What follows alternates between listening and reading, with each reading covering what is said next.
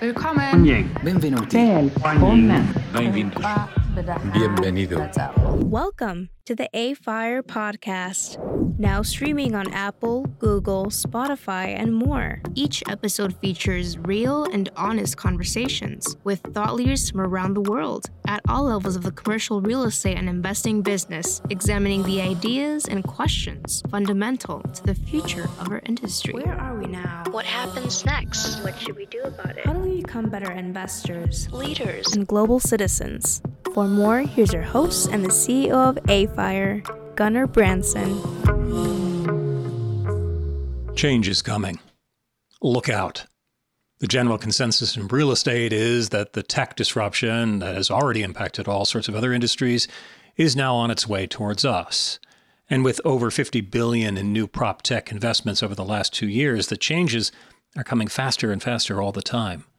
Now, just like any other industry that has been hyphenated with tech, there is a lot of excitement around PropTech and a lot of hype and a lot of confusion.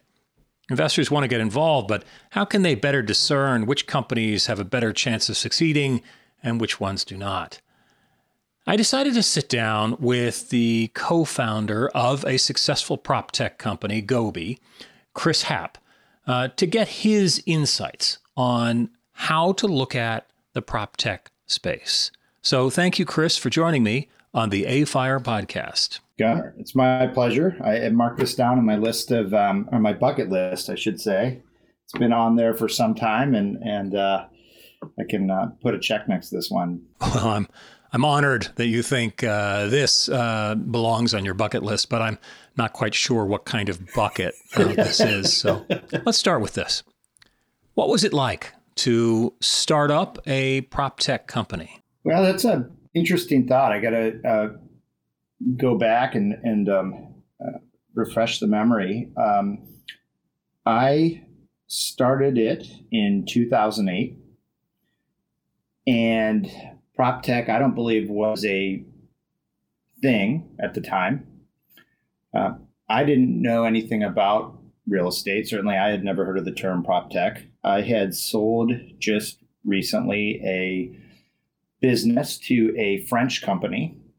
I had started a supply chain business that would help optimize purchasing for Fortune 50 companies. And there was a public French company that was looking at getting into the cloud and wanted a U.S. presence. And so it was a logical acquisition.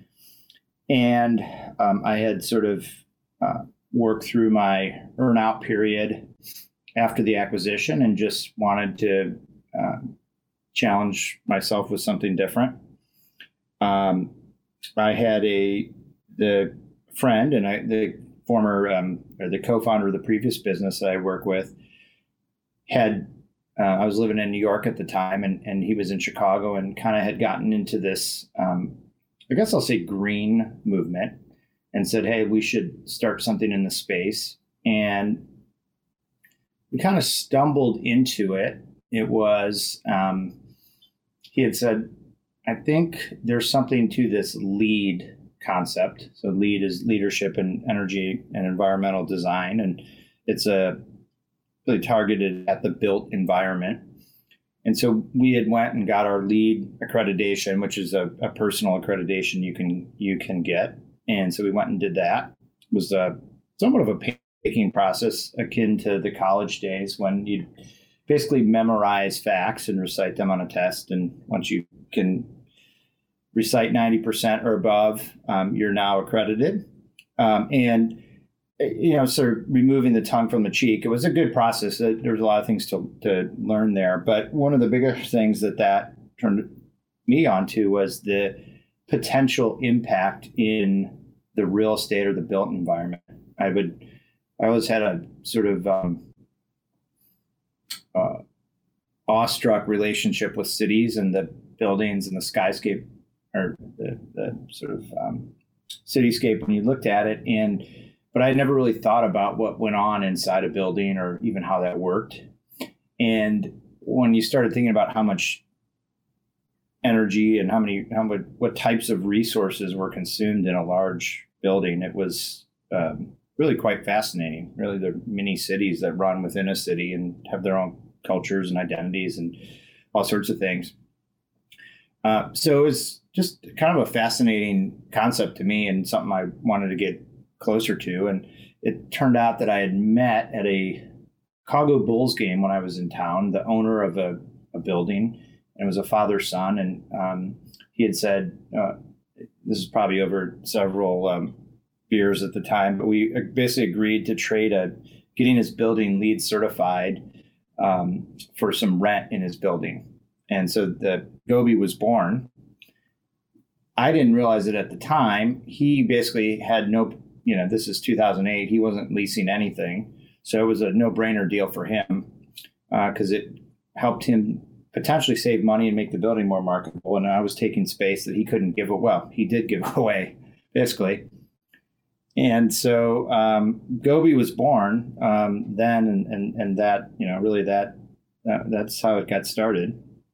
And I think probably it wouldn't have started had I actually thought through. There's probably a lot of, most businesses and business owners you talk to, and they look back, there's so many reasons not to do it, or you don't really know why you got into it. And this was probably the same, because had I known anything about real estate, had I called you and said, hey, Gunnar, I'm thinking about quitting my job and starting a real estate business in this prop tech space. What do you think?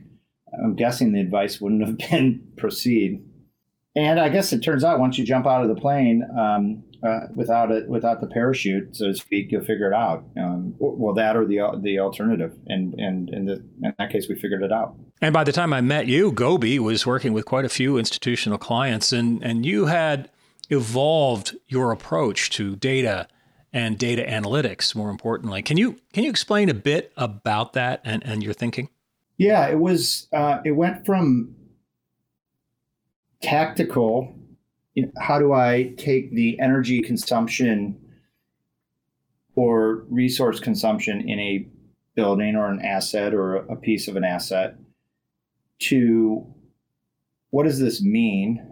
And really, I think it really dawned on me that these small bits of data are sort of individually less relevant. And what becomes more impactful is turning that piece of data into information. We got bigger, we got more and more pieces of data that we could turn into information. And so because we were in and capturing the really utility bills for all of these assets, we had a lot of insight into what was happening, not just around energy, but you started to be able to see patterns and trends that I thought had bigger potential for impact than just what we were using them for at the time, or what we were hired for. So the tactical blocking and tackling reason we were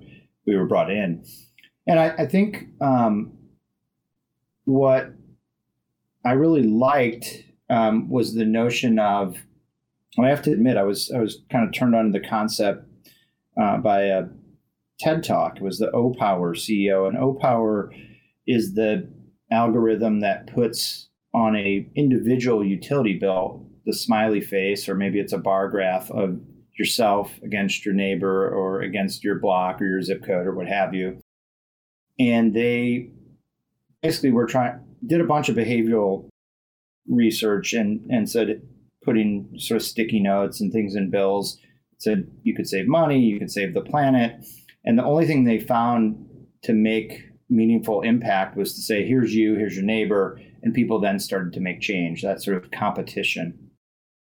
And so sort of taking that concept to here's energy used or water used or the waste bill in an asset, and then applying that and saying, here's every waste bill at every asset, and applying some sort of AI and data analytics to say, you use more than you should, became a lot more interesting. And then when you start going there, you can start taking it to all the other pieces of, do I lease more than I should? Do I have more visitors than others? Do I, is my security safer or not than others based on how many people come in or how fast?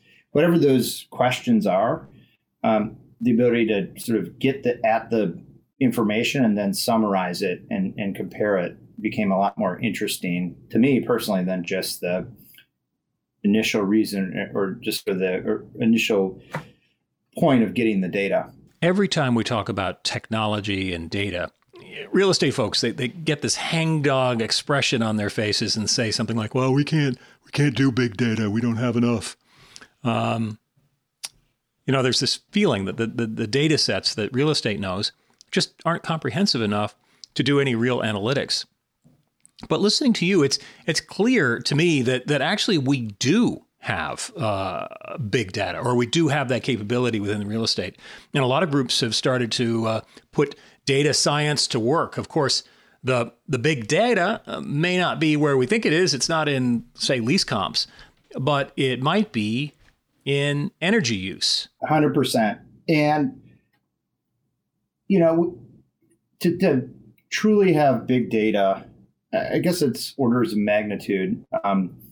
You may not want to compare the amount of data that we have in, or that's currently being evaluated in real estate to the number of tweets that come through per second and analyzing that. It's just a different scale, but it doesn't mean it's not in the scale we're dealing big data or relevant just the same.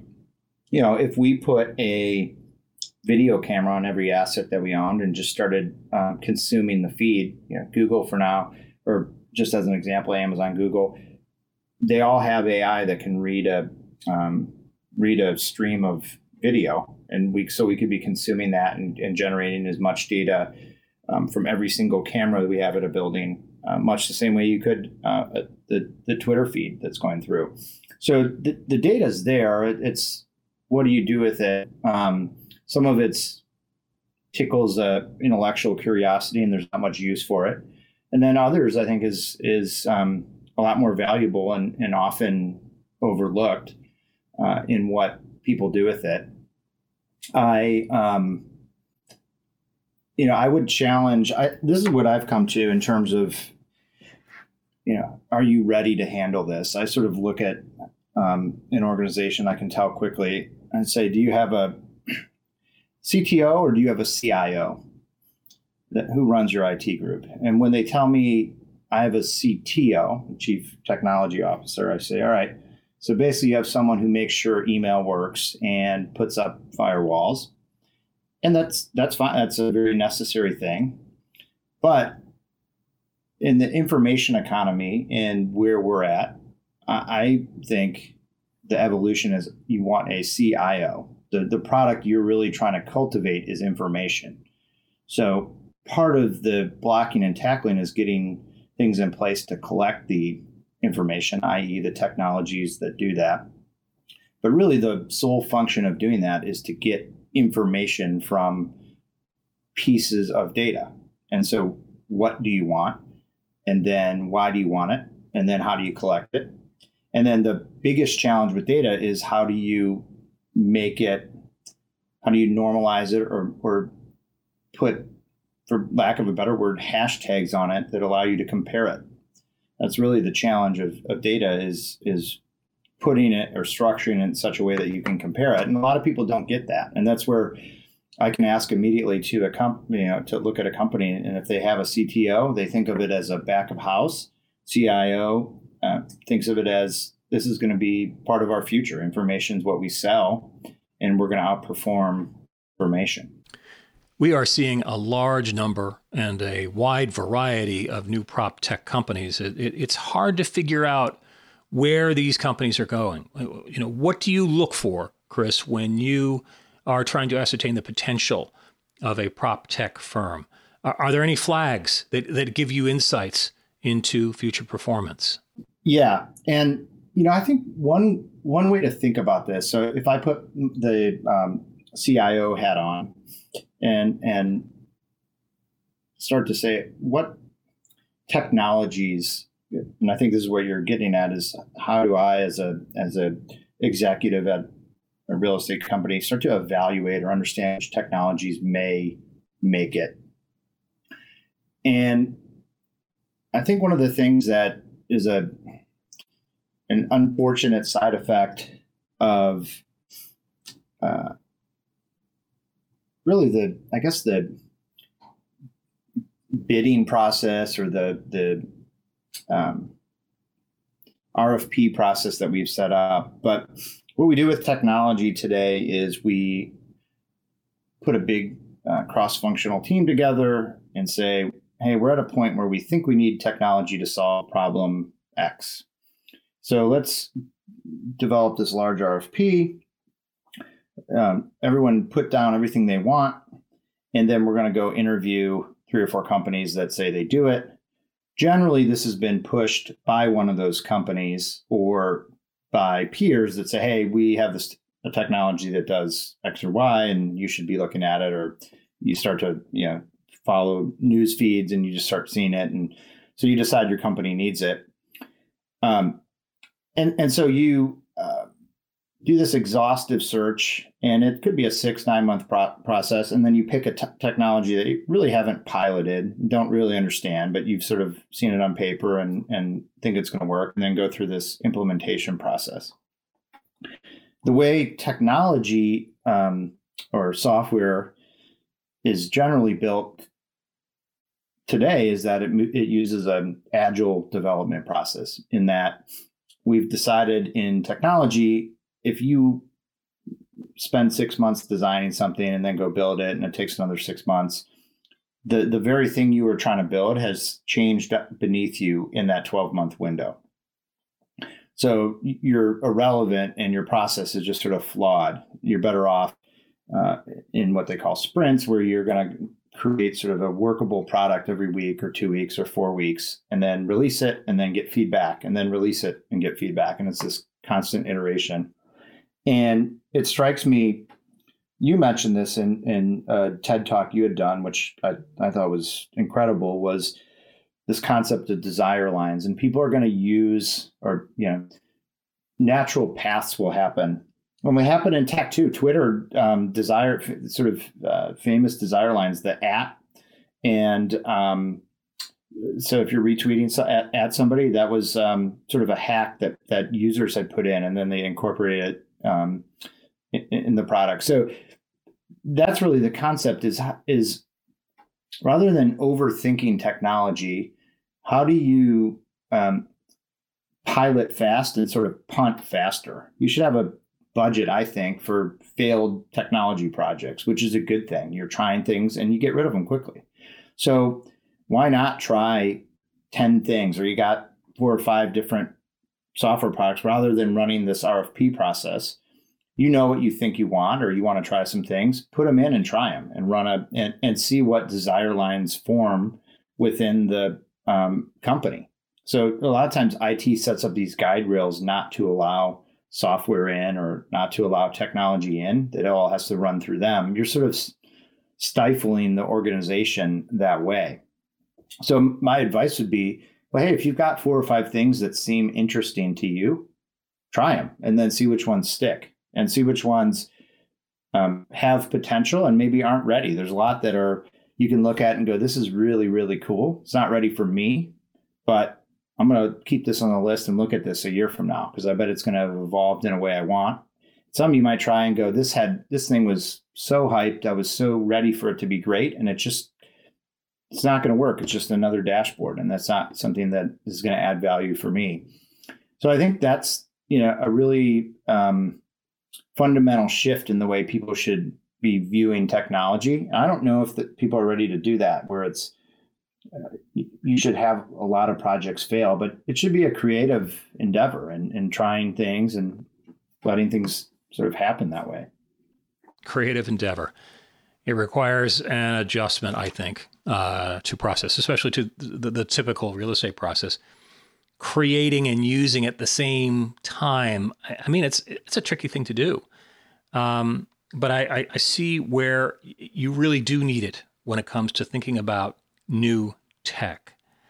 You can't just throw the Marines at it. You can't just, you know, really kind of go in and make it work and will it to work, whether it's a database implementation or it's a new process or a new app that sits on everyone's phones.